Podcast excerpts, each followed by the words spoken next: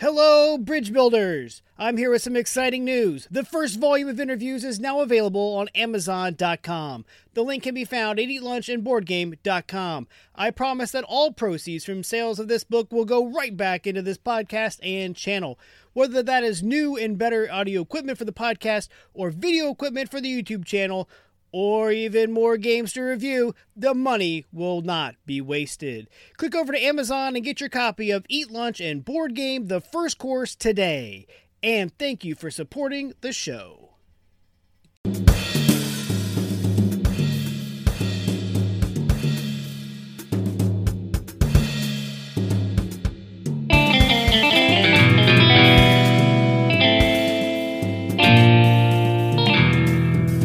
All right, welcome back to Eat Lunch and Board Game. I'm your host, Adam Collins. And with me today is the director of Midwest Game Fest, a convention in Kansas City, Brad Kelly. Brad, how you doing? Great. How about you? Sweating to death, man. I hear it. It's uh, it's the end of August 2021 and we're still hitting 100 degrees here in St. Louis. It is disgusting. It is. It's pretty raunchy. But you're out there in Kansas City, so you get the you get the weather about a day ahead of us. Yeah. Um, I'll let you know what's going to come. Uh, do what I can here to help out. Yeah, I appreciate it. Let me, man, yeah, today is one of those days you just walk outside and you just start sweating. It's it's great. I said that you are Brad Kelly and that you are the director of Midwest Game Fest, and that is kind of what you do for the gaming community. What else do you do? Well, I, so I'm the Castellan of the Role Players Guild of Kansas City, which is the um, nonprofit that is uh, that that hosts Midwest Game Fest. That's responsible for it. You know, the organizing body. And as the Castellan, it's like the vice president, uh, but the the main role is to organize the convention. It's an elected position, you know, every year. And um, I've I've held this position for since 2015, I think, and been the organizer of the con. And, uh, it's uh, kind of a passion project, you know, really enjoy it, get to meet people and uh, do cool things and play games, meet new game players, new game designers. So that's that's kind of it, you know, in a in a nutshell. You you do get to meet a lot of cool people doing your your job. The fact you're elected every year means you're doing it well. No no violent coups yet, so Yeah, yeah. Well, of course, you know, in any in any volunteer based uh, group, it's uh, whoever is around gets the job, right? So, absolutely, absolutely. So, how did you get into gaming? well, as a you know, the usual way, I guess. As a as a child, we had board games. Uh, mom and dad would buy board games, play board games. Um, at that time, you know, we're looking at uh, Connect Four, Mousetrap, the Milton Bradley stuff, you know, Monopoly, all that kind of sorry.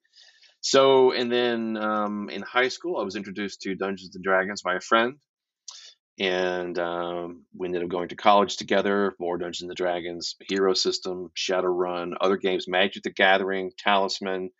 So the world sort of, you know, uh, ex- exploded. Magic the Gathering took the world by storm. Everybody was playing Magic the Gathering, and then after college, Settlers of Catan came out. So there was a there was a, a con in Southern Illinois in Carbondale called the uh, Egyptian campaign. And we would go there every year in college and uh, and beyond college, and we would get together with old friends and play games. And people would bring new games, and that's where I that's where I found Settlers. And it was a revelation. You know, I'd never seen anything like it.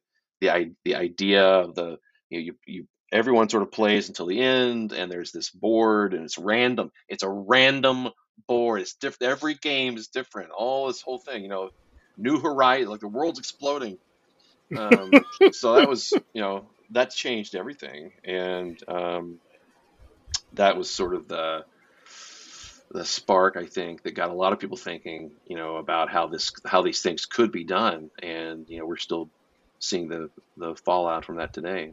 So, when did uh, did you get first introduced to Settlers of Catan? I think it was 1995. I think. Oh wow! Like the year it came out.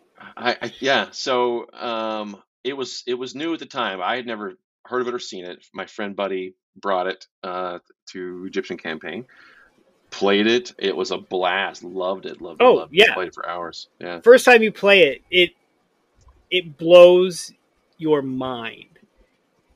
Because now, at, up until- well, yeah, now you're like, uh, now you're like, they're well, doing. can I place first? I'm not placing first. I don't want to play. Or so, you know, it just there's all this strategy now because you you know how it's going to go if you get boxed in, and if you pick wrong, and if you you know all this stuff's in your head. There's so much anxiety now on placing that first. If that the dice hate play. you and there's a bunch of threes, it just Oh, throws yeah. off your entire game Oh, plan. No, I oh I get it, I get it. I I don't think I got introduced to it till probably 2008. Oh wow, yeah. Yeah. And which is funny because I got introduced to it by my cousin, and he introduced a lot of my cousins, all of us at the same time. And then I'm like talking to my brother, and he's like, Oh, yeah, I've been playing that game for years. And I'm like, Why did you not tell me about this? And my sister's like, Yeah, our brother told me about it. And I'm like, What is going on with you two? Why did you it's not? a conspiracy. yeah why did you not let me in on this amazing game i mean it is a, it is such an eye-opener to people who don't know about the gaming hob you know the hobby games right? Because like you said earlier everybody knows the milton bradley parker brother classics the hasbro games you know the, the operation and clue and those games but just catan is such a different level. Oh yeah, And- yeah, yeah, yeah. and even if you Uh, go back and play the Spiel des Jahres winners before that, they're all like really good. But again, Catan just had that mass appeal, and Mhm. it, it is still one of my top five games. I don't care what anybody says; it can stay in my top five for ever. Yeah, no, it's, it's a good game. It's cooperative plus competitive, you know, and unless somebody's just being that guy, uh, it, it can be a lot of fun, you know. But if somebody if somebody purposely blocks you early in the game, you know, then it's like, well, that was a fun, you know, ten minutes. Uh, Well, so, yeah, I had that happen at one of the uh, monthly game event here, and my friend, she knows I was, she knows I'm good at Catan, so she rolls a seven probably on the second go around, and she puts the robber mm, to block my Mhm. brick. Yeah. No Ouch. sevens come up. the re- I, I can't get a dev card to get rid Uh-huh. of. I Right. can't, I'm like I'm drawing like you know points, and I'm like, Yeah. two thirds of this deck are knight cards, and I can't get one, and I you know so I couldn't go anywhere, and I it was like one of the most painful games. Oh yeah, yeah, yeah, yeah. Yeah. So there's there's that right, and uh, a lot of modern games, uh, you know, have diminished that kind of thing, right? It's really kind of hard to to kind of be shut down like that in most other games these days. But I, I don't know. I still like that game. It just depends Oh, on the people. It really kind of depends. If somebody's willing to shut somebody down early in the game, then that just kind of messes the whole thing up, all right? But as long as everyone's kind of willing to to have a fun game, then it, it's it's great, and we can mash, you know, sheep into wood, and we can we can make uh, sheep out of straw. We can do all these things, and Well, and I'll tell you though, the yeah, it's just as you're playing the game, it's just it's so great. And then I think the other thing that kind of opened my eyes with that game was just the sheer amount of expansions hmm, and variants and scenarios and how they've gone into like a legacy style without calling it legacy, but you know they've you know done story driven. You play this map and then you play this map with the you know, and it's like, and this all started with just you know I'll give you a sheep for a wood, man. and and you know nobody wants the sheep; they're worthless. But now we got boats, so now sheep have a reason to now be around. suddenly sheep's have a- yeah exactly. Yeah. So if I came to your house, uh, what game is currently on your table? What is your your flavor of the month? Well, we don't keep games out. Uh, now th- there is, I know there is a D and D map downstairs on the table uh, from my my son's campaign. Most of our most, most of my you know role playing game stuff is online these days, uh, Sure. or I or I travel to a friend's house or, or something like that. But I, the only thing that you would find, I mean, there's the game shelf, you know, big big shelving downstairs, but the only one that's out is a D and D map with some figs left on it and some un some unwiped off you know drawings. So Yeah, roll twenty's been been uh, really good for us. yeah, uh, well, it would have been a really, really, really bleak um, situation without a tool like that. And roll twenty has a lot to be desired, you know. But uh, by the same token, it's it's both magical and wonderful, and also somewhat infuriating, all in one package. And oh yeah, the the, the random number generator is garbage. Oh my gosh, I yeah. there's no way. There's no way I can roll that many ones. Yeah, thank you for allowing me to crit my search check, but then fail epically on my stab check. You know. Yeah, yeah. Oh, what, was just, my? What do I need to get through that? Uh, oh yeah, shoot, I can roll a twelve. I mean, I'm rolling a d twenty plus eight, so all I gotta do is roll a four. I rolled a what? A one. Stupid random number generator. yeah, it, it's really. I, I mean, I guess random is random, right? But it, boy, it sure seems like it's a real.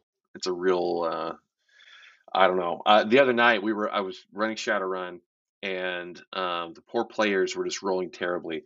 And the guy was rolling initiative, and he in Shadowrun you get a really high initiative, so he was rolling twenty. He rolled a twenty six, and then something happened, and we we rolled again, and he got another twenty six, and he rolled again, and because uh, we are changing maps, and when you do that, the player can't see what their initiative was. You can see it as a ref, but the player can't see it, so they got to roll again, and he got another twenty six, which is like a curiously specific, you know, sequence. Uh, to get three times in a row, and I'm like, "What are you? What's your math? What do you? And he was like, well, it's 17 plus, you know, so many d6 and Shadowrun. You know, it's this kind of crazy initiative system. And I was like, how did that how come up that many, you know, three times in a row? And you're right. Something seems like it's nuts. And, but what are you going to yeah. do? Right. Yeah, I'll go into a hide check and I'll roll like a 52 because I'm plus an outrageous amount as my rogue and I'll do like this massive hide check, and then like my you know, oh he walked right by me, attack of opportunity, and I like drop my sword. I'm like, well that was great. I could have just stood there, and he wouldn't. he could have walked right over me and not even known I was there. But I took a st- chance to stab him, and I, you know, jabbed myself in the thigh. yeah, so we we've been playing that at lunch. Um, so we got uh, Buddy actually out in Kansas City. She's out in Kansas City. Then we've got a buddy that's in Indianapolis, and then the other three of us are here in St. Louis. And so we log on two, three times a week into Roll Twenty and at lunch and and play our D and D campaign. Wow! So D and D over lunch. Yeah. Wow! Holy mackerel! Slow and steady. Wow! Yeah, yeah, that's awesome. You're yeah, living the we have life. a lot of fun. it's it's. I mean, I we've been at it for about a year now. This one campaign. I mean, we're all like level 15 or whatever. So we're we're working our way through it. but you know, we're having a good time. Yeah. So do you play board games at lunch? Not usually, right? So um, I used to work with a with a, guy, and that was his thing, and and we did. Um, but we don't work together anymore, and I've never really run into anybody, and I've never been the one to say, "Hey, everybody, let's." I brought this game. Let's play this over lunch. Uh, you know, because I'm still in that mindset. For, I'm, I, you know, was uh, a, a, nerd from an, an, age when being a nerd was not something that you wanted to really let people know about. And uh, you know, uh, I, I still, you know, people I work with, if they don't know that I'm, you know, that I play D and D and Shadowrun, all these games, that's a that's a win for me, right? I'm just happy not to bring it up, you know, because you never know, you never know what you're gonna, you're going to run into and how that's going to what that's going to say that, to people. Yeah, how that's going to sit. Though, yeah, although and sometimes in meetings people will like see stuff in the background and they'll be like, "Is is that Settlers of Catan or is that uh, uh, is that Waterdeep Dragon Heist or is that?" And I'm like, "Yes."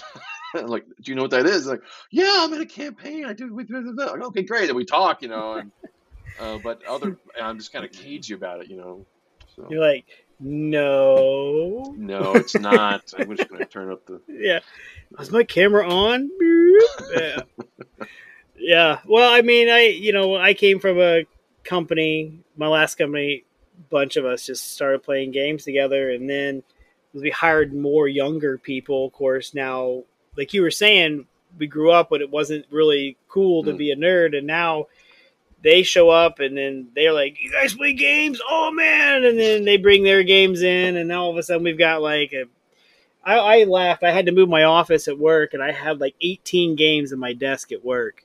Oh my goodness! And I'm like, I don't think when they gave me this cube, I was supposed to fill all these drawers and shelves with. But the thing is, they all like everybody knew. You know, I kept games at work that were playable in an hour. You know, mm-hmm. that was our big thing. Like we wanted a game that we could get in and play in an hour and go back to work. We didn't want to have to take pictures and or try to, you know, lie about needing the conference room for two days so we can play it, you know. But that's so like we were that's what we did, and that's what kind of drove me to do this podcast. Is I'm like, there has to be other giant nerds out there like me that want to play games with their coworkers, and yeah. I try to focus on games that you can play during an hour or lunch half hour.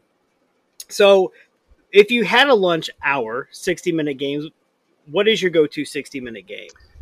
Whew, you know, um, I play quite a quite a lot of games with my family still, we, and sometimes remotely when we travel. Uh, and sometimes those games take longer than the box will say, right? So we we play a game no. of yeah. So we uh, so Ticket to Ride or something that I think that's like a thirty or maybe forty five minute game. I'm not looking at the box, but it's something you know. It's supposed to be shorter than what we take to play it, and it will take an hour easily you know, to, yeah. to play a game of Ticket to Ride. Well, Ticket to Ride, Ticket to Ride is a great game. I mean, it's and it'll take an hour. It's uh, you know that's one of those games where like you get four or five people, so all the tracks are available. Everybody's fighting for every every track, every route, and you know you get done and you made this gigantic circle to connect for five points. You know, you spent all your trains for five points well, you blocked me here, and then you blocked me there. I mean, we we played Ticket to Ride to death. It's so great, and then Splendor's and. Like you said, Splendor is really good, and you can get that one. It's about a forty minute game, mm-hmm. depending on depending on player count. It's one of those ones that you, you wish you could get done in half an hour, so you could just shuffle it up and play it again, but you'd never can never quite get that that thirty minute mark. Yeah, yeah. So my mom, sidebar, and you can edit, edit this out if you need to. my mom, uh, sweetest person you know you'll ever meet, has started playing Ticket to Ride, uh, like against against the computer on like her iPad or something, and so I, I we get back together after she's been doing this for like a month, you know, playing it a lot, and she's doing she's blocked she's she's getting that route in Nashville. There's like that one little spot. She like starts there. She does this and she's doing these other things. I'm like, what are you doing? Like this is a friendly game. it's a friendly game. Uh, she'll take both spots into Seattle, and I'm like, what are you trying to pull here? Uh, you know, we are gonna. And she's like, what? I'm just playing. I just the way the game's played. I'm like, yeah, but I'm your son. She's like, I. so I was like, that's what I was gonna. That's where I was going. Uh, I've never like let my son win. Um, my son has been legitimately whooping me since he was three years old at King of Tokyo. Mm. And he started off beating me like two or three straight games in King of Tokyo and hasn't let up since. And I don't let up. So when we play, it, we play to win, you know? Yeah, yeah. And then when mom gets involved, every now and then I've been, I'll be like, "Come on, buddy, you you know that was a bad move. you know you you know you know you were helping mom out there." But uh, but then sometimes sometimes like he's ruthless to mom, and I'm like, "Whoa, buddy, whoa, we gotta, gotta find together. that." Yeah, yeah. We you she knows where you sleep, man. Uh, but yeah, I mean, I understand. As I was what I was saying, your mom's like, I don't let my kids win. You know, your mom is ruthless at Ticket to Ride. I know. It's like that one game. She's like a knife fighter. Yeah, we got my parents playing um, Roll for It, and you know, because you can play it over Zoom. It's easy game. You know, you set the cards out, and everybody's kind of rolls their dice. And then I got everybody playing. I mean, everybody. Like I feel like Wolfgang Warsch owes me some money. I got everybody playing. That's pretty clever that I know. Like everybody has a copy of that, and even my parents are like, "This game is great," you know. We play that over Zoom, and they're like, "Okay, so I left you an orange five and a green two, and it's like, man, would have thought at the beginning of the pandemic here that I would be playing? That's yeah, pretty clever with my parents over Zoom. Yeah. But uh, so back to the back to the questions. Thirty minute game, lunch half hour. Um, 30 minutes. I would probably pick up uh, it, it, would depend on how many people, right? If it's two people, I would probably play Splendor. Um, if it's more than that, boy, I don't know. I don't know. Thirty minutes, I would be hard pressed, honestly, because I we talk and chat and think and noodle and whatever. You know, we don't play games quickly. I, I, you know. Some people just don't. yeah, yeah, exactly. Um, King of Tokyo. If I if I was ah. challenged, oh. right, to find something, I, I think King, King, of Tokyo is a pretty quick game. I would probably run with that. Um, there's uh, you know the, an older game. Uh, well, I mean Magic. We could you know play Magic all all through lunch. You know, pretty quick. Um, there was an old game called um, Mythos that was like uh, a collectible card game centered around the Cthulhu mythos. Um, probably get a couple of games of that in in a half hour. So, but I don't know. So, so here's the th- here's like the problem, right? Because these cups are challenging for me because at lunch, I'm usually grabbing something to eat, and I I can usually work through lunch, you know, and so it's one of those things where there's just so much going on that I I find it difficult to kind of shift gears, you know, and to uh, do something else, you know, and sure, it, dep- it depends on what you do during your day job. I was an estimator for a large company, so it was nice because kind of like turn that part of my brain mm-hmm. off and then turn on you know another part of my brain and go play a game with my my coworkers. Um, yeah, we would we would also gravitate a lot towards like Seven Wonders yeah, um, that's good game. There at the end, we got into it. they got into. it. I didn't. I I find social deduction games to be kind of grating after about two plays.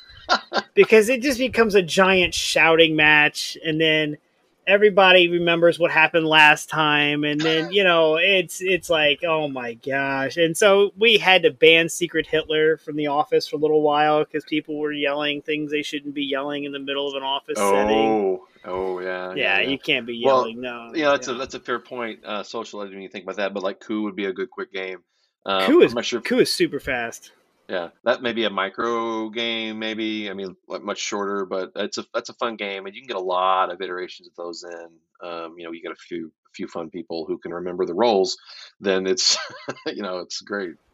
Oh yeah, we had coup. Love letter was another one we would you know if we had real quick hits. Mm-hmm. Love letter and coup were, were really good.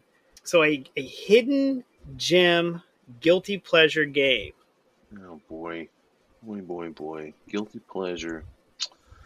These, these um, are the um, ones that my guests have come up with.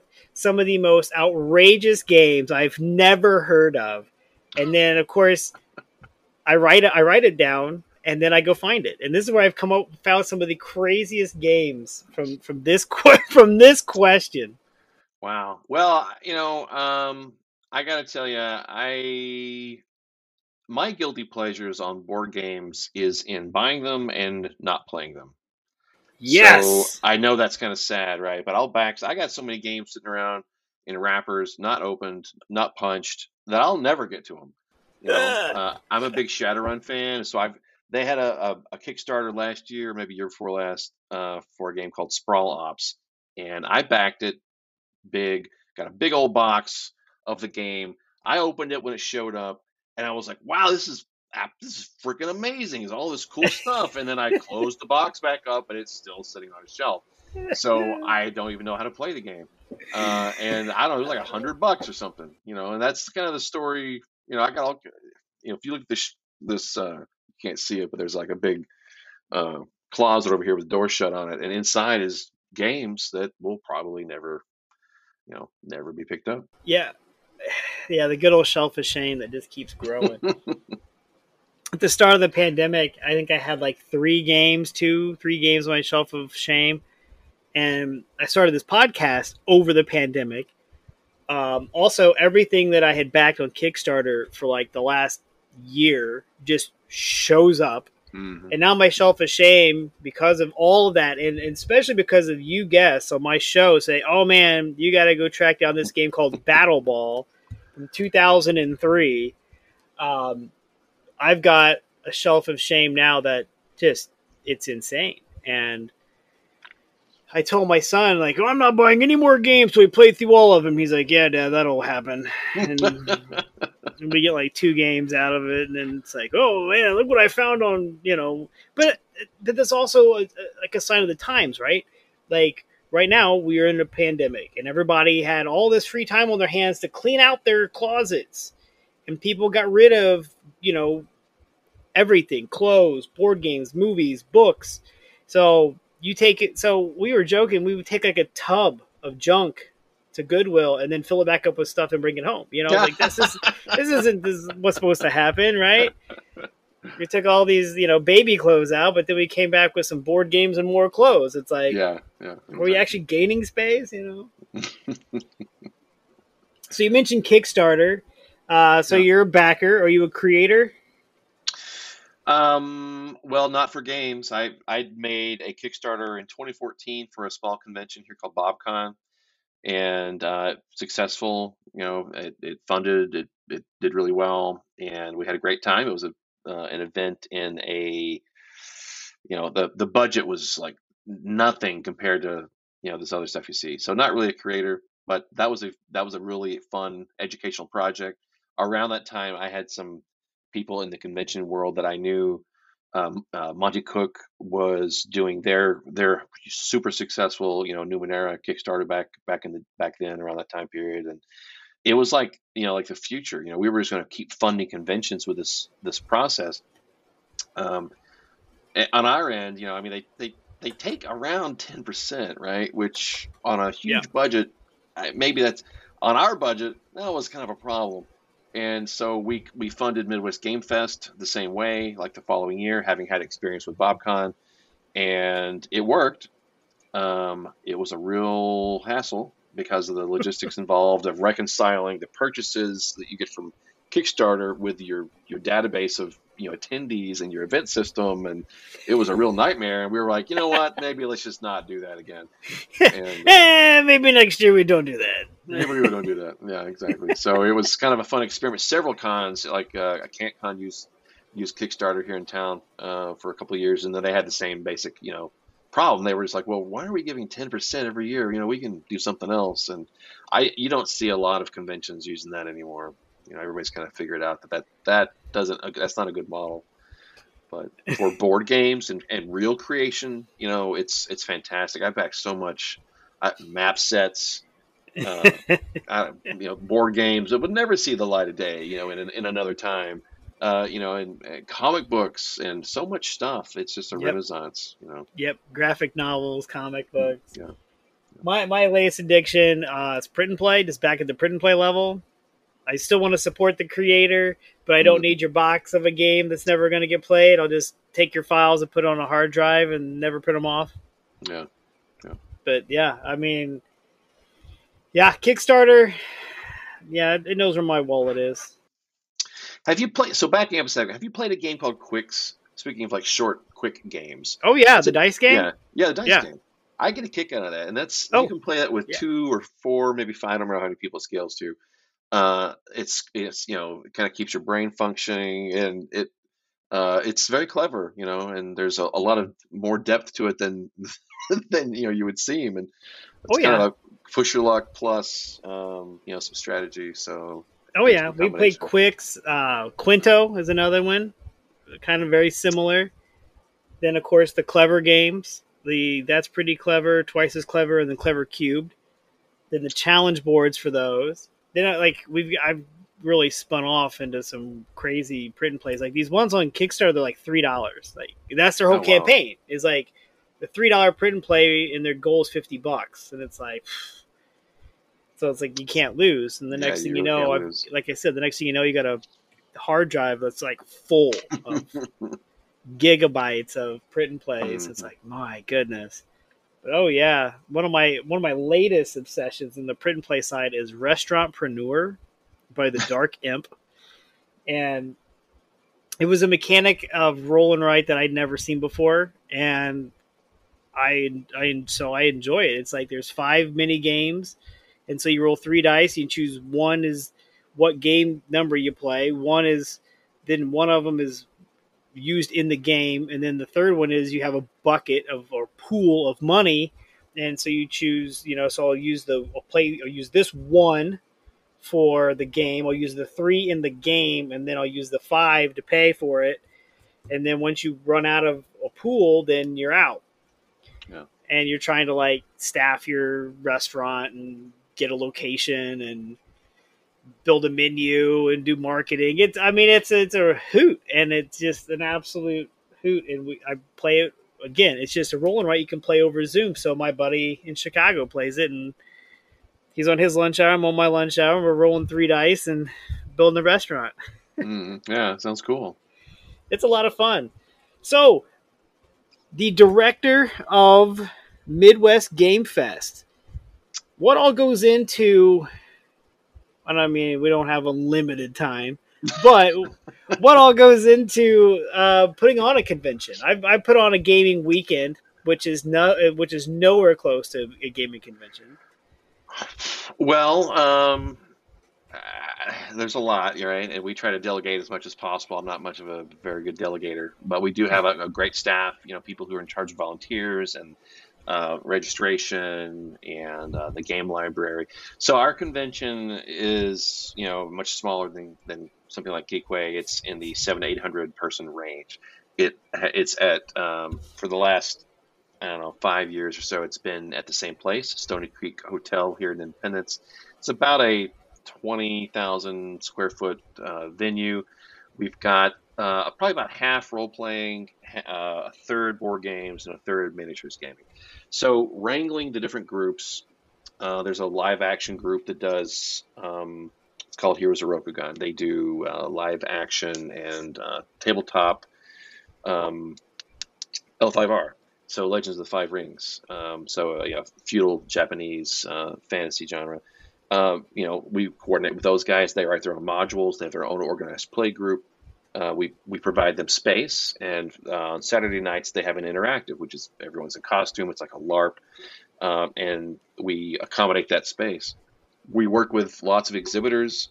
We're always trying to, uh, you know, figure out ways to accommodate needs of exhibitors, and we sell out our space really, really quickly. And this year, um, uh, you know, painfully, we we sold it out really almost before it was open. So I went to KantCon, another convention here in town. Great convention, by the way, KantCon here in town. K A N T C O N dot com.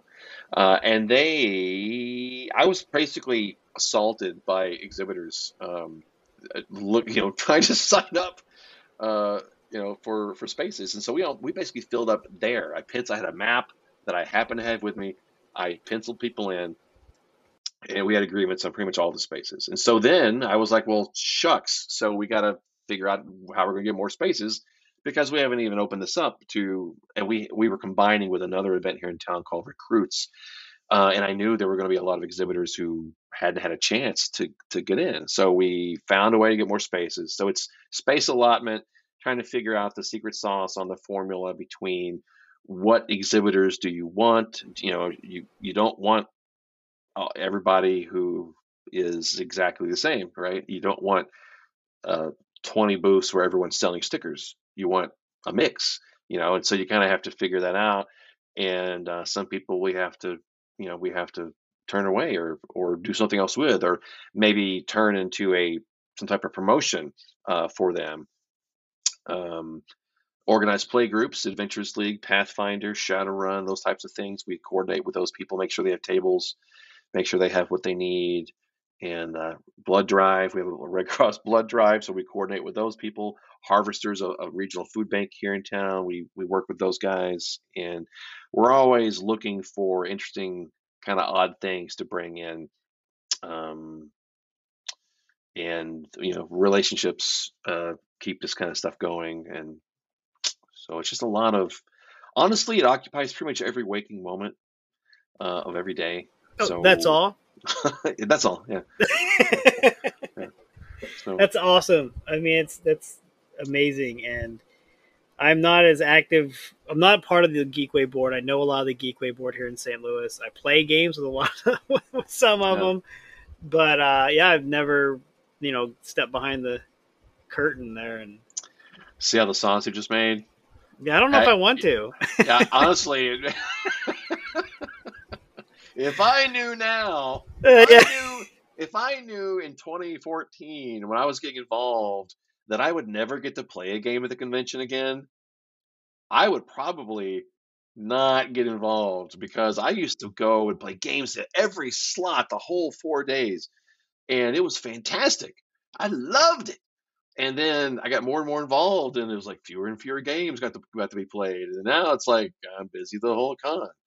So You're sleeping when you can when you can. yeah, exactly.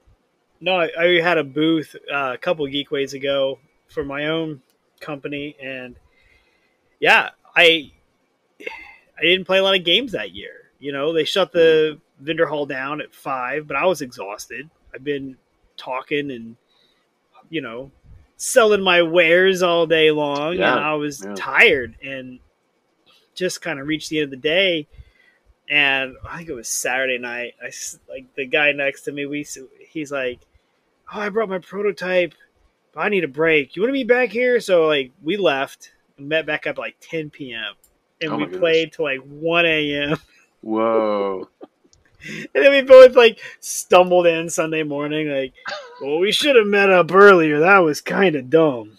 but I, I keep uh, hounding him about it because he was all set and he was starting to do some advertising for his game, and then, you know, COVID, and he's oh yeah. just kind of stepped back and he's got put on the back burner. But uh, you know, but I've taken the time with my business partner, and we've got two games that we're getting ready to take to Kickstarter. Uh, hopefully, one in October, and then probably the other one will be late November, early December when we run the, the second campaign. Try to get them both in this year. Mhm. Um, really started this year. I don't know when we'll end the second one, but uh, Yeah.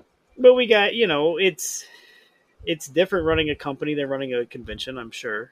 But you know, like you said earlier, for us to go to Kickstarter and get the the financial start for a game, it's huge for us. Yeah. Mhm.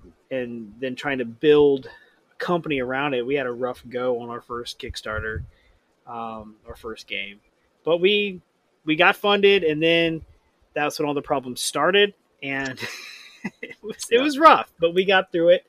Was it Uh, a full like an overcommitment on rewards or what? I mean, you know, I, that's Uh, so no, no, not at all. Uh, so what happened was we tried to keep it all local or stateside, and I was working with a company in Chicago that also was a print shop by day. So they're kind of like a Kinkos, but you know they had other printing capabilities.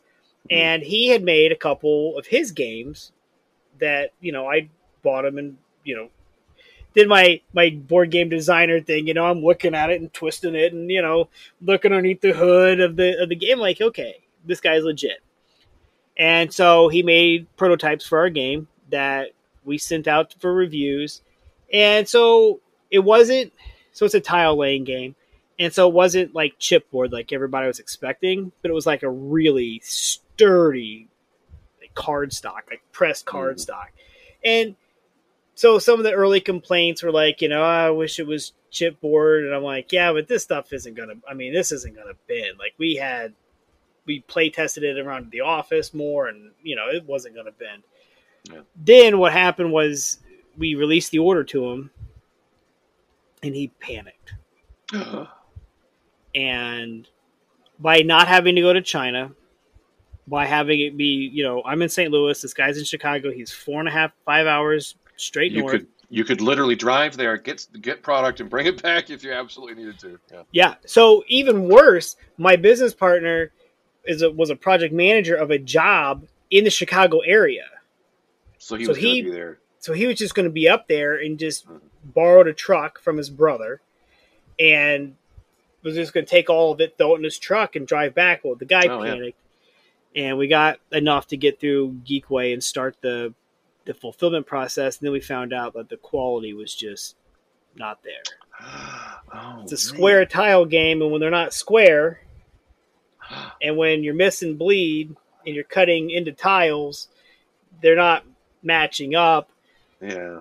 So then we had to stop, find a new production, had to go to China, Oh man. Yeah. um, which you know, had we gone there the first place, we probably would have we would have been fine. We would have Yeah. totally blown our quick turnaround. But that was the other thing is we had a quick turnaround because the guy was, the you know, five hours up north, Oh, yeah. and Mhm. we were good to go. And so then we had to find him, you know, China. Then we had to learn all of that stuff because we didn't bother learning any of that stuff because we didn't have to learn it. Right. Then the game weighed more, so it went from one pound to two pounds, and so now it Wow, went from this is three like the, dollars this is to this is like the worst. This is like the nightmare scenario. Yeah. For, uh, oh, absolutely, no, no question. Um, because we went from like three pa- or three dollars a game to eight dollars a game, so we lost five dollars to for every game we mailed out. Oh my god. Yeah, it, it just like it was just compounding problems, you know. Yeah, but yeah. in the end, the game that we we got into the hands of our backers was a better quality game. You know, a more I don't say better quality. That's not right. It was a more traditional quality. Mm-hmm. So instead of you know the so they all came on like the the cardboard carcass of the you know six tiles per punch out and everything and so yeah it wasn't a overcommitment on stretch goals or not understanding you know any the we ha- had it worked the way we intended it to work or had we just gone to china in the first place we would have been fine Mhm. Yeah. instead we came out uh, about $3000 in the hole Oh. Yeah. Oh. Well, that could have been worse. Like three, th- you know, three thousand. You can, you can man, you can man. It's like a learning, learning experience, right? It wasn't like I like you said it wasn't a uh, overcommitment on something we didn't promise metal coins that screwed us or something like that it just it was it, it was one of those things that once the problem started it was like you just couldn't plug all the like it wasn't you couldn't plug the hole and move on it was you you know the old cartoon you plug this hole and then this hole open Yes, and then exactly. Yeah. and then you, you've only got so many fingers and arms and legs and toes. But you know, we got through it. Uh, we learned a lot, and since that time, you know, met up with other people and other groups, and so we've had a lot of fun. And the next game that we're going to do, it, we're going to go, you know, straight from China to begin with, and then the next, then the following game, which is an 18 card game, and so we're going to run that probably straight through the game crafter because the game crafter is really stepping their game up they're about halfway to where they need to be. I'm like man if they would just bite the bullet and just and just go for it they i think that they i think what they do is they look at the bottom line right? And they're like it's going to cost us let's say 10 million dollars to get everything production wise to compete with china and I'm like, yes, but your ROI on that is going to be so So fast. much you're going to be you're going to be booked so fast.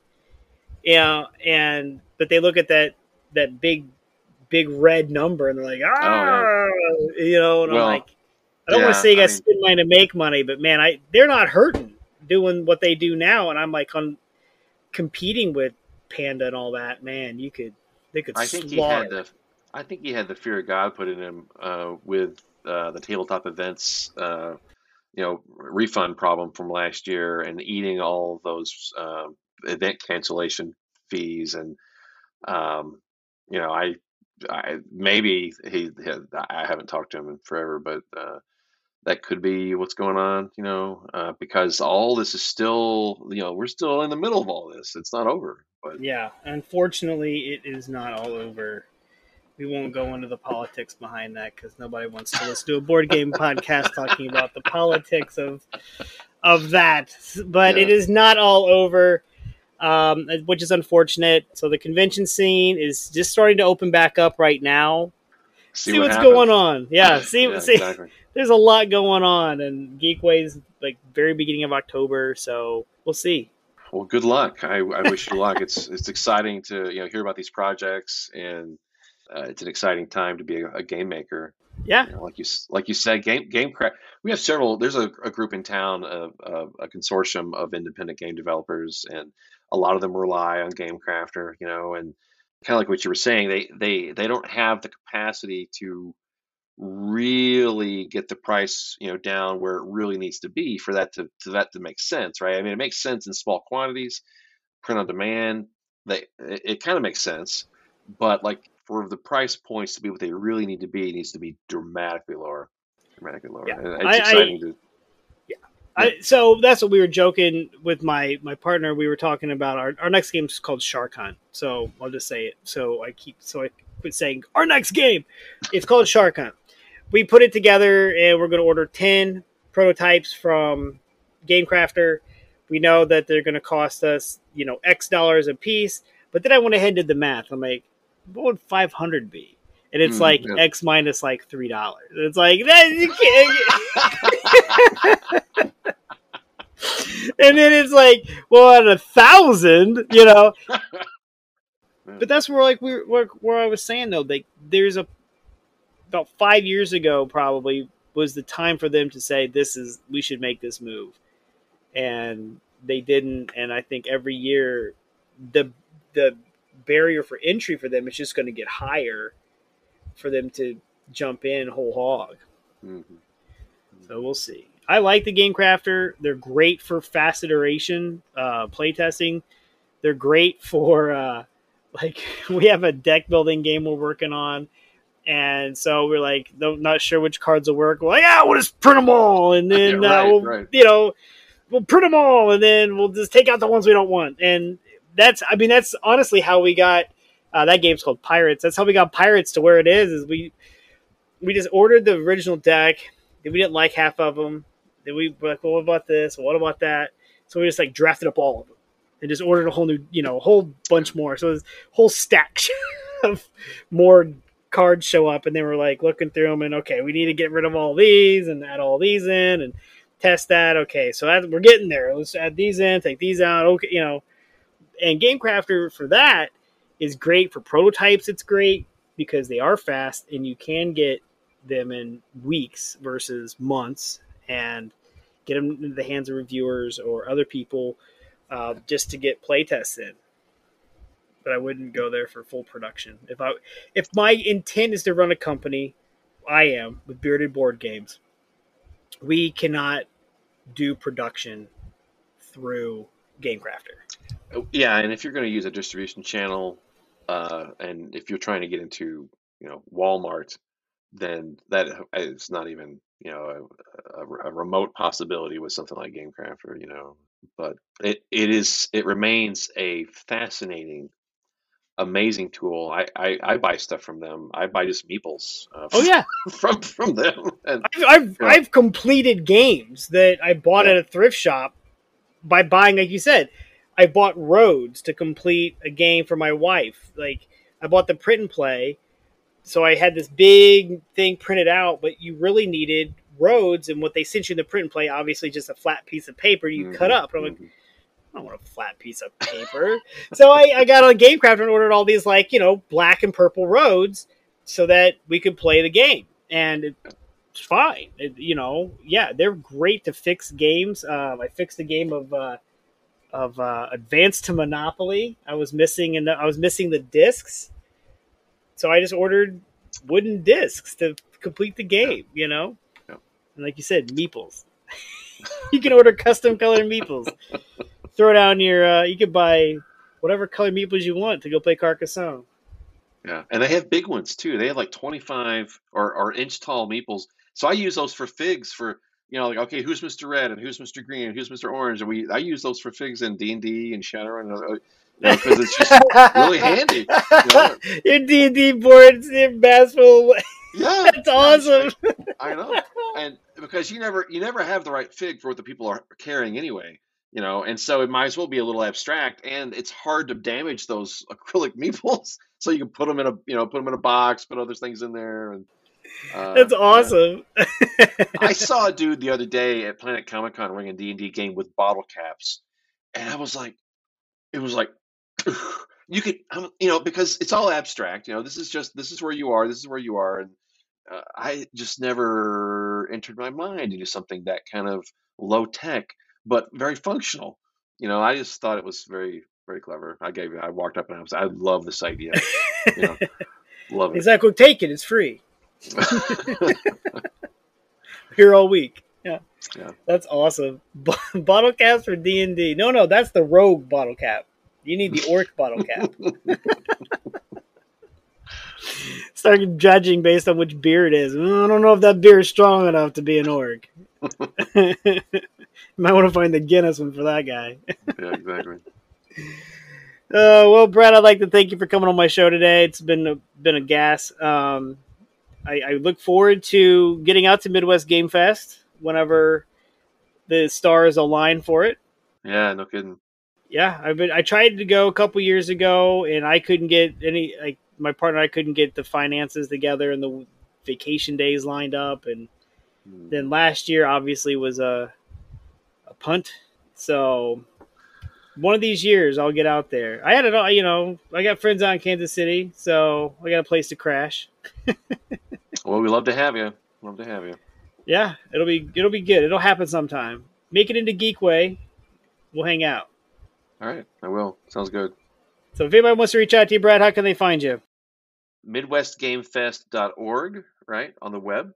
Email at director at MidwestGameFest.org. Also on Discord.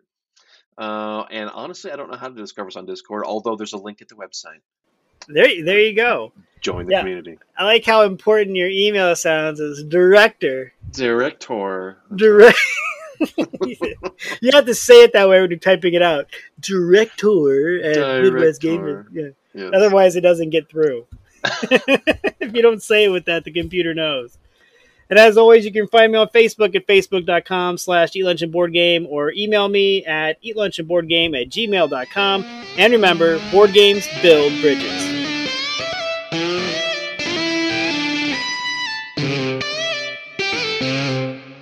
Stay in tune with all things sports around Indiana and the nation with the Crash Course podcast. Each week, we tackle the big storylines from the world of the Colts, Pacers, and the Indiana college scene while also keeping a pulse on the nation. We record live weekly at twitch.tv slash 3C Media and can be found on YouTube, Apple Podcasts, Google Podcasts, Spotify, wherever podcasts can be heard, you can catch the Crash Course podcast. When you're gaming, why not be comfy? Go over to supportplayer.org click on the cards, pieces, and dice to get some merch. These t shirts are some of the most comfortable I have ever worn. That's supportplayer.org, and there's a link on eatlunchandboardgame.com.